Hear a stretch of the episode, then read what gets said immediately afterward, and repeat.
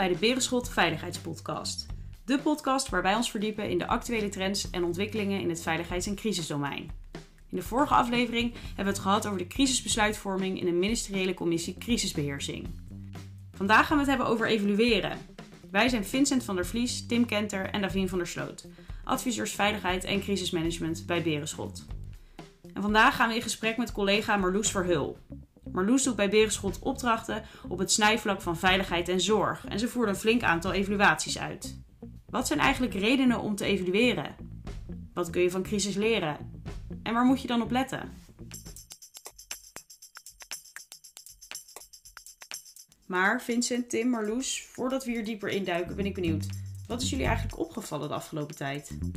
Ja, wat mij opviel was uh, toch eigenlijk wel uh, hooligans. Uh, wat je de laatste tijd veel ziet, is dat deze groep zich best wel manifesteert in het publieke domein.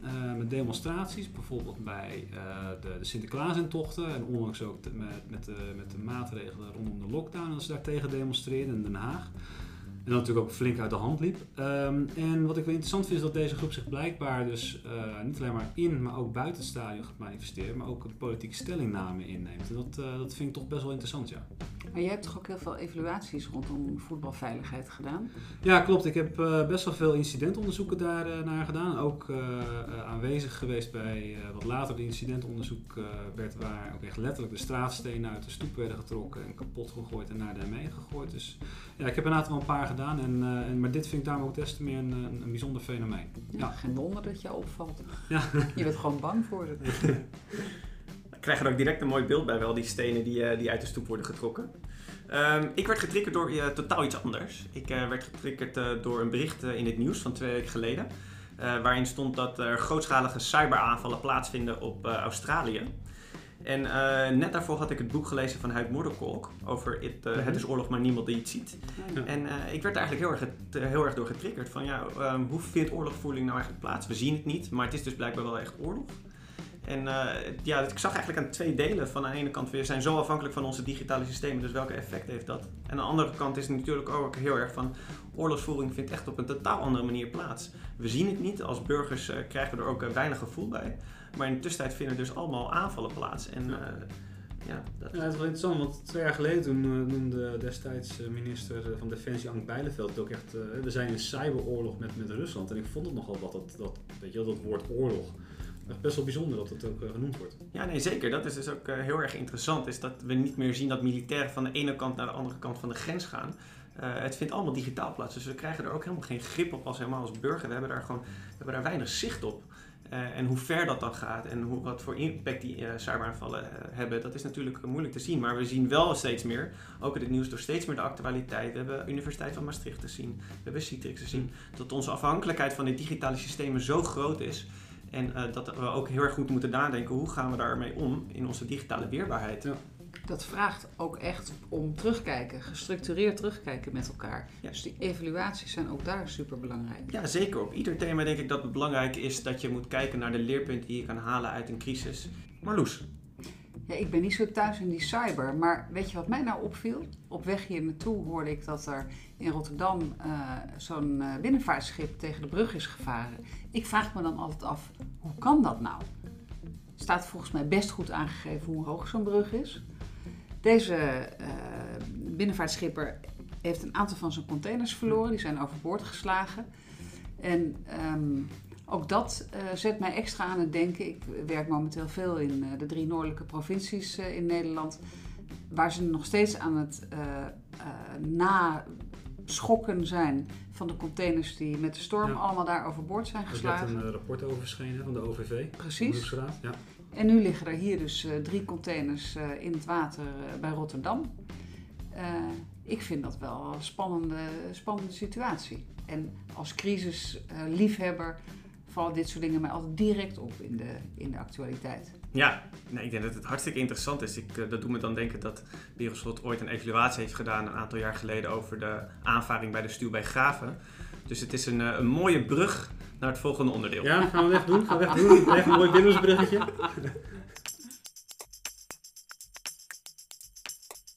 Nou, we willen het natuurlijk gaan hebben over evalueren. En het idee is om aan de hand van drie verschillende stellingen eh, ons te verdiepen in het thema evalueren.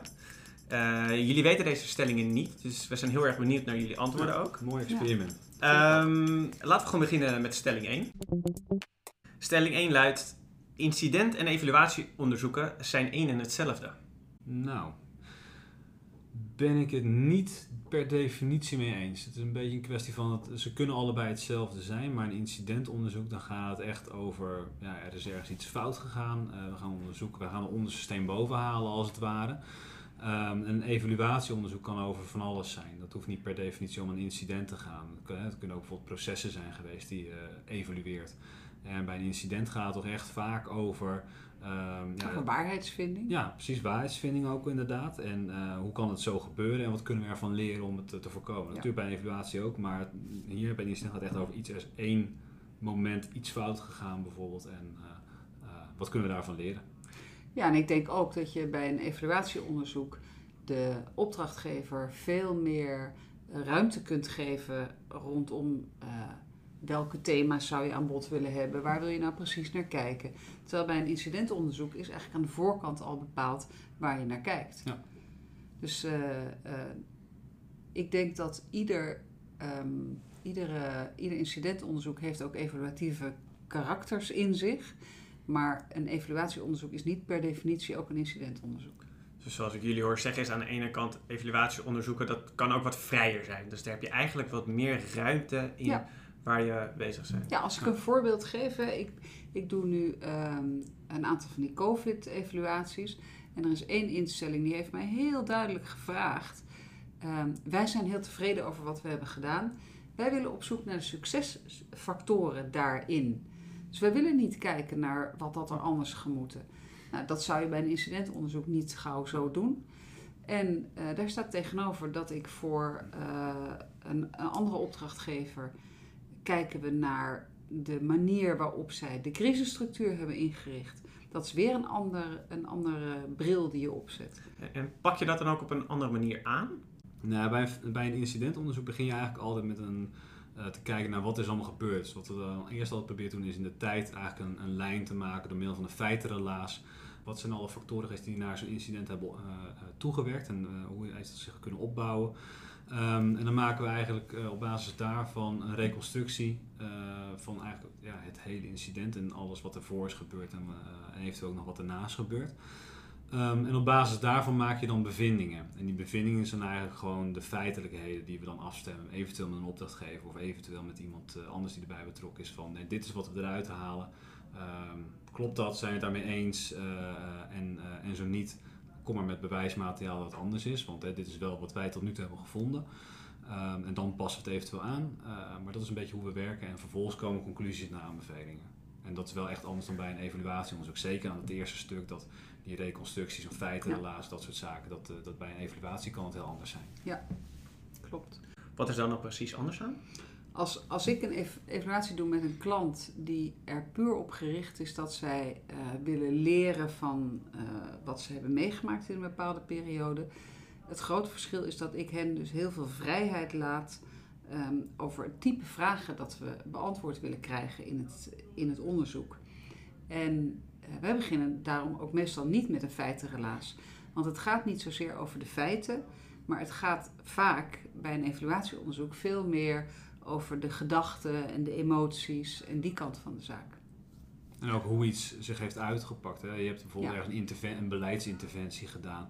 Wat is daar het gevolg van geweest? En dan ga je dat evalueren. En dat is vaak ook op basis van feiten en cijfers. Maar ook inderdaad van hoe hebben mensen het ervaren? Ja. Hè, wat heeft die interventie hun gebracht? Of wat heeft het voor hun veranderd? En dat is minder, eh, dat is iets heel anders dan...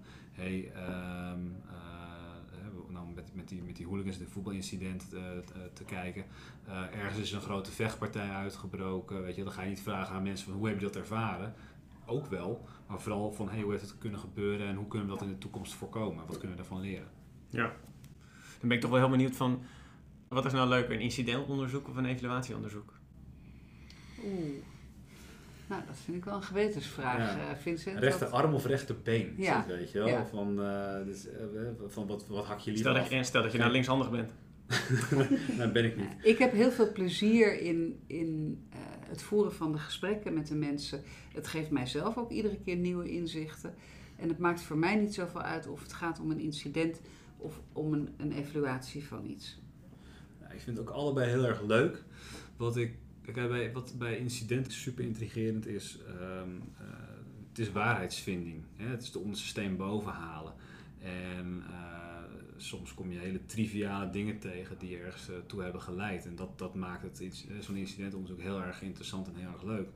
Terwijl een evaluatieonderzoek is het ook gewoon vaak toch ergens een soort van eh, verwondering van hoe hebben bepaalde dingen uitgewerkt of heeft dat gekund. En dat is zo, de- sowieso denk ik het leuke van dit type werk. Je, je leert ook heel erg veel over de praktijk, over wat er allemaal kan gebeuren.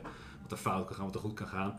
Maar soms eh, zit, ja, wat ik zeg, die trivialiteiten, dat is wel echt eh, af en toe gewoon heel grappig om te merken van, dit heeft dus blijkbaar ertoe geleid dat iets totaal uit de klauwen is gelopen of zo. Dat, eh, ja, dat, dat maakt dat ik het heel erg leuk vind. Nou, leuk. En ik hoor dat jullie net ook iets zeggen over wat, wat goed en wat, gaat, wat fout gaat. En ik denk dat dat eh, heel mooi aansluit bij, bij de tweede stelling.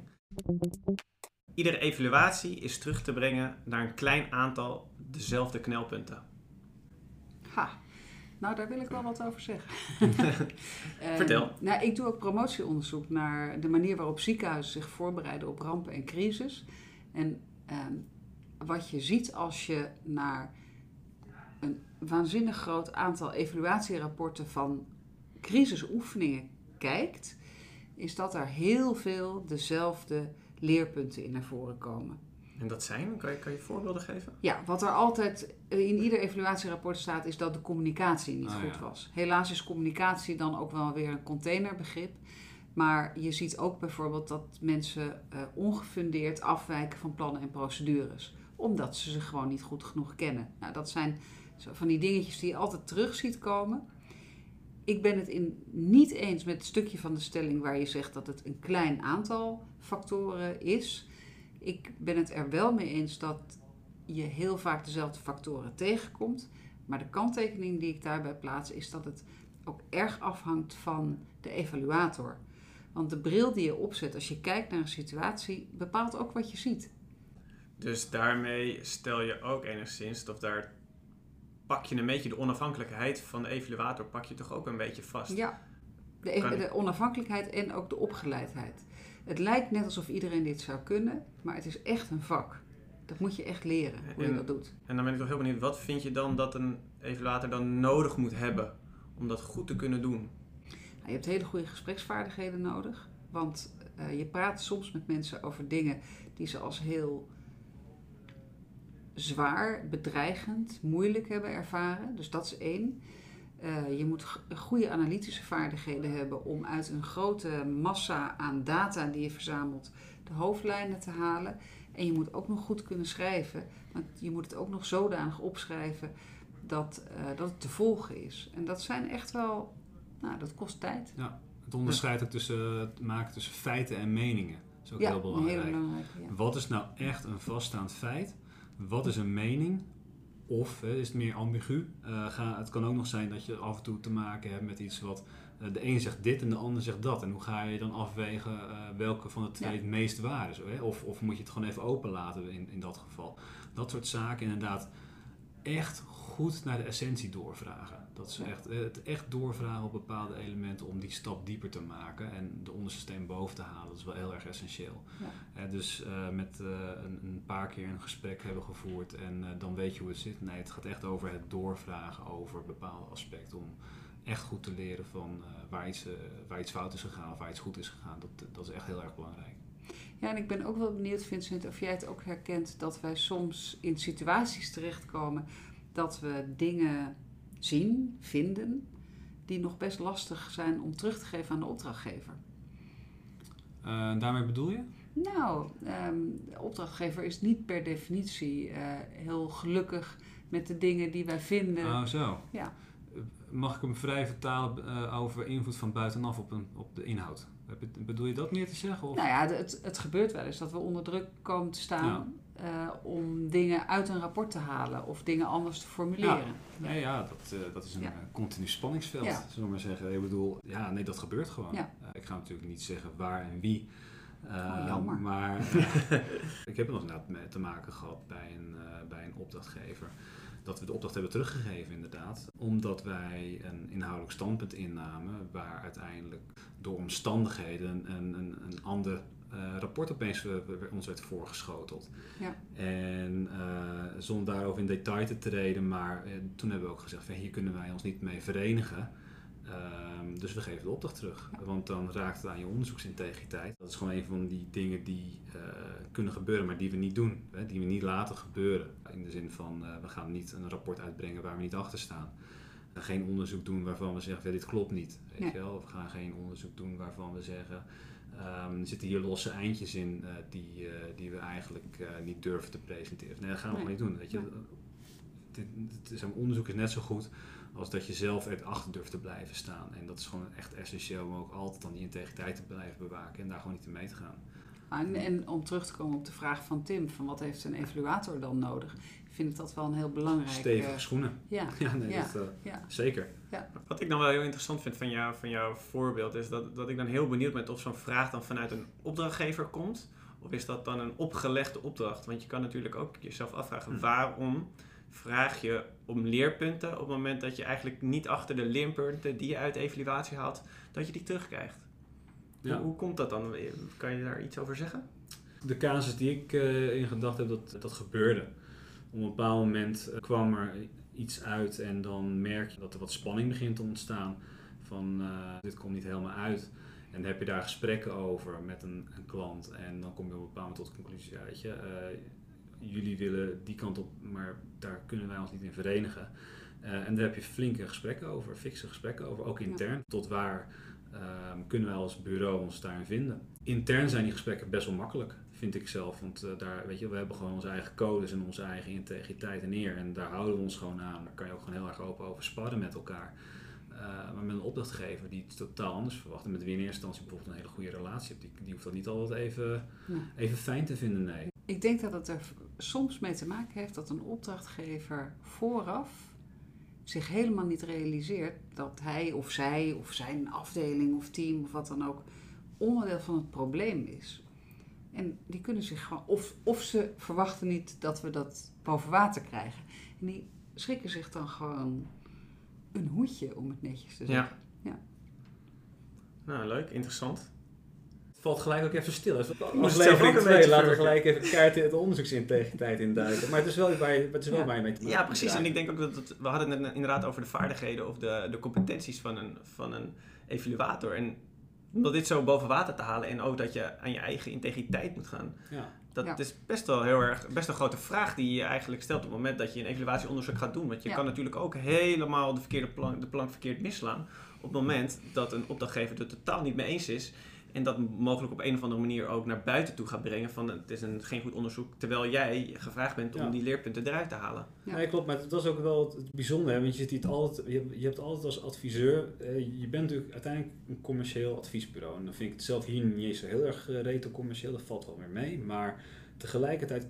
Je hebt heel veel er zijn best wel wat, wat mensen die altijd nog denken... Hè, klant is koning. Dat kan je denken.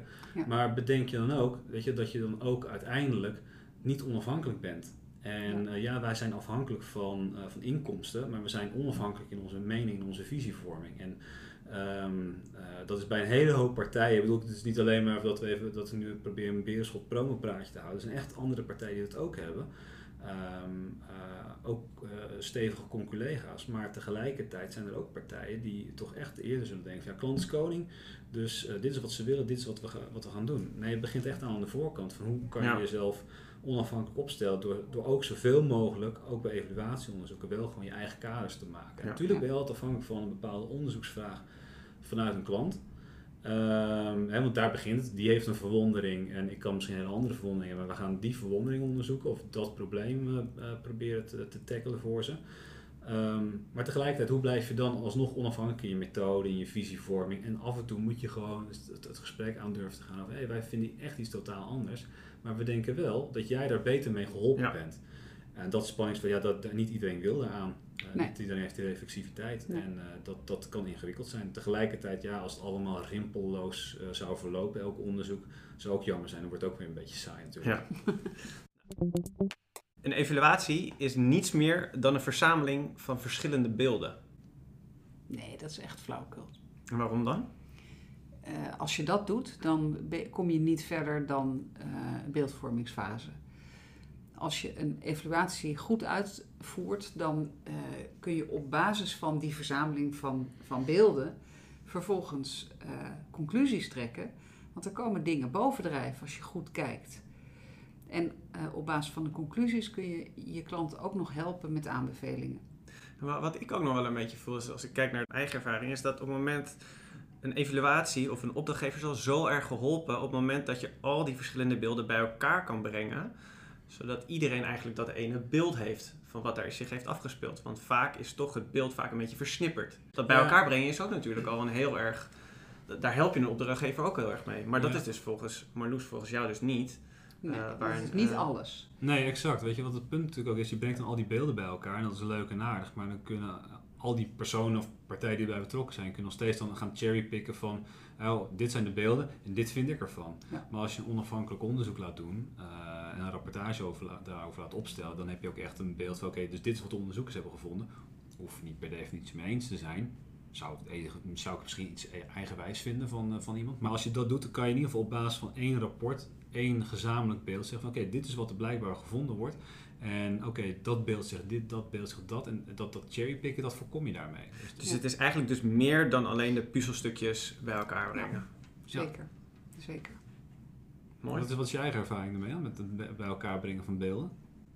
Nou ja, als ik kijk naar mijn eigen ervaring, merk ik wel, inderdaad, zoals ik net uitlegde, is dat op het moment dat je bij een opdrachtgever komt en je kan het hele proces, dus we hadden het net over, helemaal aan het begin over de bevindingen, als jij een proces kan uitleggen waar je al die verschillende eh, visies en al die verschillende beelden bij elkaar, bij elkaar brengt, dat een persoon die tijdens het incident of tijdens het proces eh, betrokken is geraakt, dat die denkt, oh, daarom heeft iemand dit gedaan of daarom is dit proces eh, zo gegaan zoals het is. En als je normaal, als je dat ook nog een beetje goed visueel kan maken, dat mensen eigenlijk het beeld veel breder hebben. Dus dat dat al Mm. een van de leerpunten is voor vanuit een evaluatie eh, waar je een organisatie mee kan helpen. Maar eh, volgens jullie is het dus nog, dat er nog meer achter ligt. Ja. Ja, ja, want ik denk als je dat doet, dat, dat moet je volgens mij geen evaluatie noemen. En wat is dat dan? dat, ik zou dat een nou ja, feitenrelaas of een tijdlijn of eh, een, een terugblik noemen. Maar dan ben je namelijk nog niet op zoek Ja. naar eh, wat zijn nou de lessen die wij hieruit kunnen leren. En dan ben je alleen maar aan het kijken naar hoe is het gegaan. En de slag die wij extra maken met incidentonderzoeken of evaluatieonderzoeken is dat we er nog een laag bovenop leggen. Ja, en dat zijn dan de conclusies en de aanbevelingen Ja. die je de opdrachtgever geeft. Ja. Om eigenlijk het project mooi af te ronden en een totaalpakket te Ja. geven. Ja. Nou, mooi. Eh, ik ben hierbij eh, aan het einde gekomen van mijn verschillende standpunten. Zijn er nog laatste zaken die jullie heel graag willen meegeven als we het hebben over evalueren? Dus één Marloes. ding. We hebben het nu gehad over de evaluator hè, en wat die allemaal moet kunnen en doen. Ik vind dat het aangaan van evaluatieonderzoek eh, ook bij de opdrachtgever een teken is van eh, lef. Ik vind opdrachtgevers die naar ons toe komen en zeggen: Kom eens naar me kijken in mijn blote kont, want dat is eigenlijk wat ze zeggen. Dat vind ik, ik vind dat die mensen lef hebben. En daar wil ik wel mijn waardering voor uitspreken. Mooi. Mooie laatste woorden. Ja. Vincent? Ja, ik vind het toch wel belangrijk om even te benadrukken. Kijk, dat een incidentonderzoek, daar wordt er wat vaak over gedacht. Wie is de schuldig geweest? En hè, van wie heeft die fout gemaakt dat? En dat is natuurlijk echt ook een dooddoener.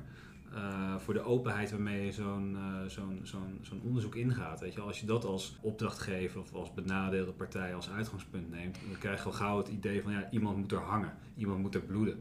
Dat is natuurlijk niet de bedoeling. Het is ook niet de bedoeling overigens om mensen dat, eh, met zo'n onderzoek juist te veel op te hemen. Weet je? Het is echt gewoon bedoeld om vooral te leren van wat is er nou gebeurd.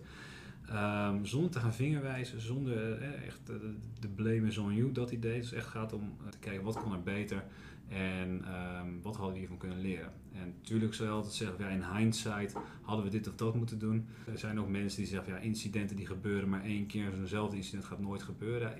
Ben het daar niet mee eens. Ik denk dat dat, dat leerelement dat het altijd gewoon goed is om mee te nemen.